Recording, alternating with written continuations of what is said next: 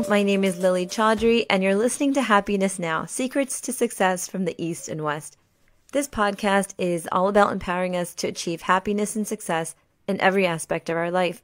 And we'll discover some of the wisdom that's found in different cultures about this topic. These talks are based on the works of Qasim Ali Shah. He's a renowned teacher, trainer, and motivational speaker and author for over 15 years based in Lahore, Pakistan. So today's topic is living a purposeful life. Some of the things that we'll cover are how we're all created for a purpose, how we can stop focusing on small goals. Then we'll get into what purpose really means and where to begin to find our purpose. We'll talk about our ultimate calling and finally about the power of thinking big. So let's begin. To live a life of contentment, we all know that we need to be successful in some ways. And the definition of success is subjective. For one person, success can be excelling in academics. For another person, it could be thriving in business. I mean, for me at this point in my life, success would be raising my three kids to be decent human beings. Of course, it wouldn't hurt if this podcast was a hit as well. but it's almost a general consensus that success is having some kind of consistent progress in those things that are important to us. And that's what makes us contented and fulfilled.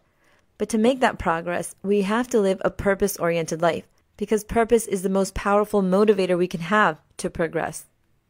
When we study the lives of people who have played the game of life well, who have become successful, we learn that they followed certain rules. The nature of these rules is universal. That is, anyone with any background can follow these rules and achieve success and eventually contentment and happiness. One of the most important lessons Tony Robbins gives us about being successful and making progress is this success leaves clues. The skeptic might say success is only a chance occurrence but inspiring stories of people who have changed the world with their success.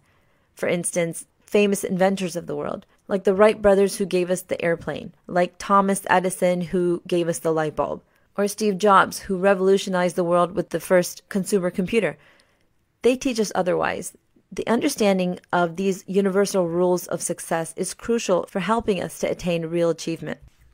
What we're going to learn today is just one of those fundamental rules or principles of success, and that is that a person who has a definite purpose in life will find a way to achieve it.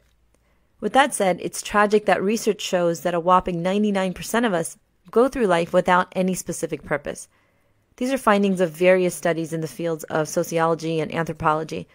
And this explains why there are so few individuals who leave a true mark on this world using Steve Jobs' words, people who produce a dent in the universe. These studies show us that people who really become successful are from that 1% with a definite purpose in their life. So it's no surprise that in this world where there's billions of people who have come and gone, there's only one such Nelson Mandela or one such Ibn Khaldun, one of the greatest philosophers of the Middle Ages, or one such Michelangelo, one of the greatest artists of all time. What makes these 1% of people different from others is their conviction that they are here on this earth for a reason. And if we contemplate nature and the world around us, we can see that that is the greatest truth, that there is a purpose for everything. From tiny grains of sand to our colossal galaxies, nothing exists without meaning. So we should contemplate how could God send us, man, his viceroy on earth, his representative on earth, without any purpose? That seems impossible. So our duty should be to find out what is our purpose? What is that mission that God wants us to accomplish in this limited period of time that He blesses us with on this earth that we call our life? I'll talk now about how we tend to focus on small goals. Many times we're so focused on achieving something that we don't spend enough time thinking about what that thing is. For example, what are the goals that some people have? One person might say, my goal is to lose weight. Another person might say, my goal is to get into college and get a degree. Another person might say, my goal is to get married. Another person might say, my goal is to buy a house. I mean, I think most of my adult life, I've always had the goal of losing about 10 pounds, maybe 40 when I was having my kids, or just being more organized and productive with my work, or being better with my budget so I can save for those projects that are important to me. But these things are, again, goals, not our purpose. They're part of our path, not our destiny. So losing that weight is part of the path, it's not the destiny. And to get a degree is part of the path, not the destiny.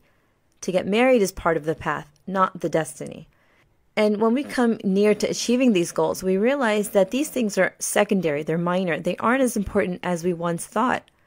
And we'll see that often, even when we actually achieve these goals that we've set for ourselves, there's still this vacuum that remains within us, an emptiness. There are people who have achieved all their goals, and if we ask them, Did you find your purpose in life? they'll say they still feel a void, like something's missing. So if we've made that fortune, if we've achieved what we always wanted, but we still feel a void, this means we haven't discovered our real purpose. If we finally lost all that weight or bought that perfect house and we feel that void, it means we haven't discovered our purpose. In short, in short, if we've achieved whatever it is that we desired and we still feel a void, it's a sign that we need to find our purpose in life. And at this point, once we've achieved certain goals, the definition of our life's purpose will probably change. We might realize that the real destiny is to find God's will, to find what His mission is for us, what our true purpose is. And we'll start on a path to achieve that. In life, we often keep trying the wrong keys to open a door until one day we find that one key that'll open the door to our correct path. So, what does purpose even mean? Purpose means the reason behind our creation, why God sent us to this world. There's a verse in Islamic scripture that says, When God wills for something to be, he only says to it be, and it is. So we should ask ourselves when he said for us to be, and we became, then why us? There must be a reason. So where do we begin to find this reason, this purpose? Qasim Ali Shah emphasizes that sincerity is probably the best place to start. If we begin to infuse sincerity and love into our daily life, doing those small goals that we all have, like schoolwork or our daily jobs, it can lift us out from the ordinary and put us into something higher, something greater. He observes that those people who master the small things in life get doors open to them for the bigger things, to achieve their ultimate purpose. He gives an example of how sincerity can change something ordinary into something much greater. And this is kind of a strange way to explain sincerity, but it shows that the smallest things can mean a lot by having good intentions and sincerity behind it. So Qasim Ali Shah tells us how across neighborhoods in his city of Lahore, Pakistan, people show sincerity and love in something as ordinary as having dinner. On occasion, men will get together with friends and have dinner in their local neighborhoods. What they do is they'll bring like some kind of curry or kebabs from one of their homes and then go to the local bakery or tandoor where they can order the naan bread. So tandoor is basically like an underground stone oven where pita or naan is made, and it's kind of like the local bakery in Southeast Asia. And there's a tandoor in probably every nook and cranny of Pakistan. They also make sure to invite the baker to join them for dinner. And the result of this small gesture is that the guy who's making the bread will do it with his heart, with love, not just with his hands. So both parties are giving and taking and showing care for each other. So in this way, adding that sincerity and love for their fellow man it makes something ordinary like dinner into something quite extraordinary. I know in my life, my husband is really good at reminding me about having the right intentions and sincerity, especially in stressful times, like when I'm feeling overwhelmed with work or might be having some kind of family drama or some kind of problem. Um, but he says to me, if you do things patiently and are easy on others, then do it for the sake of God's pleasure. Then it's all worth it. And it'll make things easier for you as well. So, how much love and sincerity do we put in those things that we do? How much love is instilled in those daily chores that occupy nearly our entire lives? How much love and sincerity is there in our everyday struggles? Because when we put so much thought into these small things and do them with care and love, the bigger picture becomes clearer. God sees our perfection in these small tests that He gives us, and He opens the pathway to our higher calling. Many of us struggle with what our mission is in life. One of the most revered poet and philosopher from Pakistan is Allama Iqbal. He said, You have to delve into yourself. Qasim Ali Shah mentions that he had to delve into himself to understand what his mission was. Someone like him, who is a teacher, is a catalyst for enhancing lives. They're a motivator. They give people hope. When people come to him facing some difficulty in their lives, he tells them that he can't save them from the problem, but he can help them get that deep inner strength and enough courage that the difficulty starts looking very small and they are themselves able to overcome it. He says that for him to just tell somebody, keep your chin up, it'll be okay, those are just words. But when he does it with sincerity, that's the secret. That's when he can truly make a difference. There's a Sufi tale, and again, it's not uh, supposed to be a true story, just sort of a folk tale. When God created man, he asked the angels to suggest where he should hide man's essence, his core, his spirit.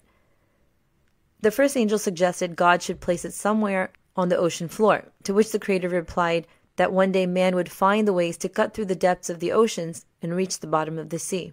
The second angel suggested that man's essence should be placed somewhere on the peaks of one of the highest mountains. The Creator of the mountains replied, There will come a day when men with adventurous souls will rub their feet on the peaks of the loftiest mountains. The third angel suggested the desert, but none of these ideas could impress God. Then finally, an angel came and said, God, veil the essence of man within him. He'll try to find it everywhere except in the temple of his self. And God agreed. I quoted this from an upcoming book called Evening Rides with My Guru, and it's by Abu Bakr Zuhur, the writer for this podcast. So this story just emphasizes that it's our essence, our spirit, our core that houses our purpose in life. It's hidden within us. We only need to reflect, to research, to think in order to find it. And the day we recognize this purpose is the day of our rebirth. Spiritual scholars say that man is born twice first, when he comes out of his mother's womb, and second, when he finds out his true purpose of being on earth. So, again, starting with mastering the small things in life with sincerity and love will help us to understand and find our ultimate purpose. Now, we'll talk about dreams and our ultimate calling. We're blessed with having dreams that inspire us, that motivate us, and that drive us. Here, we're not talking about dreams in our sleep, it's the dreams that we have while we're awake meaning our hopes, our ambitions. We all have some things lying deep inside of us that we wish for, and we only need to search ourselves to learn what those are. And man is the only creation that has an innate progressive attitude, with the ability to imagine and dream. Our dreams shape our reality. The 1% achievers believe in the power of dreams and in their ability to fulfill their dreams, and they resolve to pay the price for their dreams. Nelson Mandela once said about dreams it always seems impossible until it's done. And Mr. Walt Disney once said, All our dreams can come true if we have the courage to pursue them. I look at my own parents and the families that we grew up knowing who came to the US from Pakistan or India in the 1970s. A lot of them had decent jobs back home. My own dad was working as a veterinarian and my mom was a school principal. But they wanted a better future and education for their kids. And they had the opportunity to come to the US the only thing many of these people had was a few hundred dollars in their pocket to start a life in a totally different environment, thousands of miles away from their homes and families. But they had a dream. They wanted to give their future generations a better life, and they believed they could make it happen. They were willing to work hard to achieve this, and many of them did. God bless them. To dream is to envision a better life. Stories like this show us that we can dream bigger, to aim higher, to do more, and to be more. There was a young man who was an Indian American living in the US. He spent a year at Princeton before deciding he wanted to go back to India, and he spent the next 12 years learning in different ashrams and monasteries, seeking spiritual growth.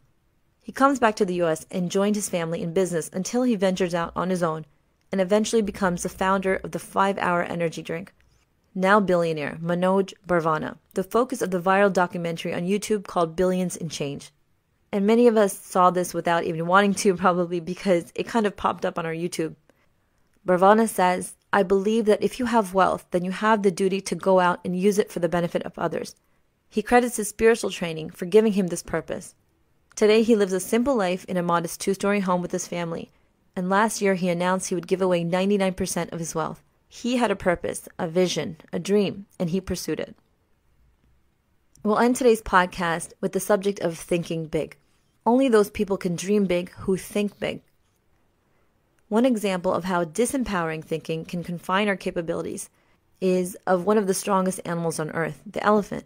Because in some parts of the world, in the initial days when an elephant is still young, it's confined by a rope. And it tries to tug at it, but because it's still an infant, it can't get free and gives up. But by the time it becomes an adult and is powerful, it's to stop trying. It succumbs to the mere supposed restraint.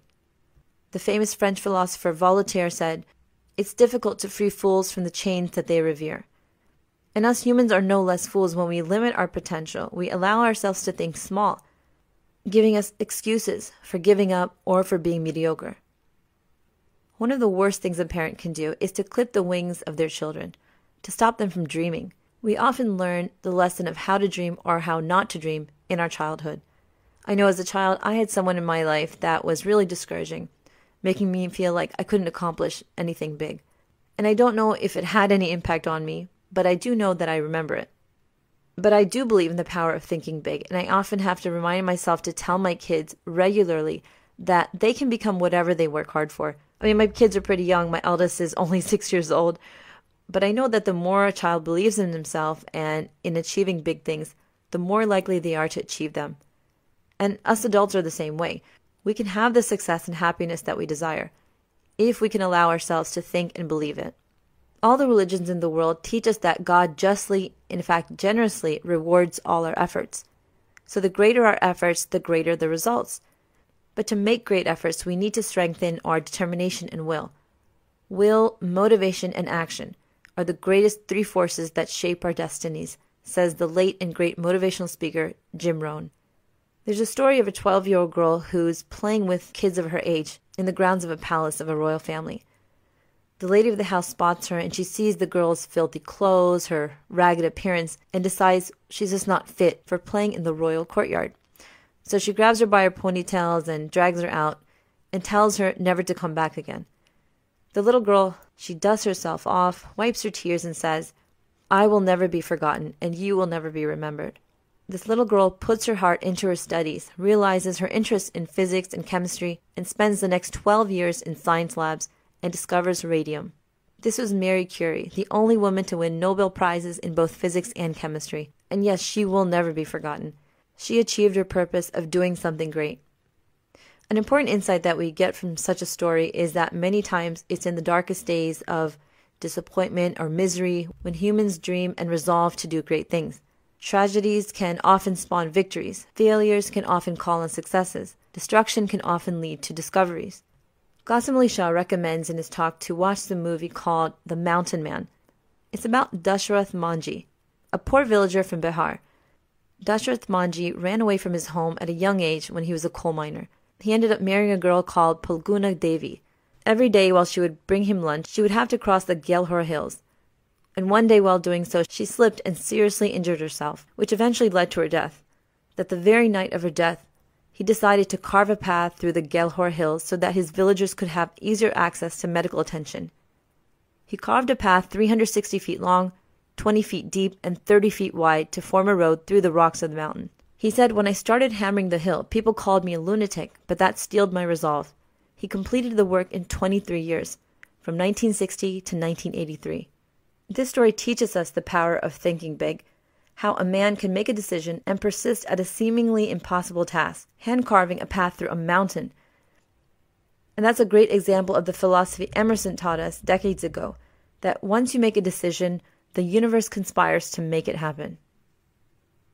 In conclusion, we have to start thinking of living a purposeful life, contemplating why God created us here. What is our purpose? And then we should allow ourselves to dream and to dream big and think big and then pursue it.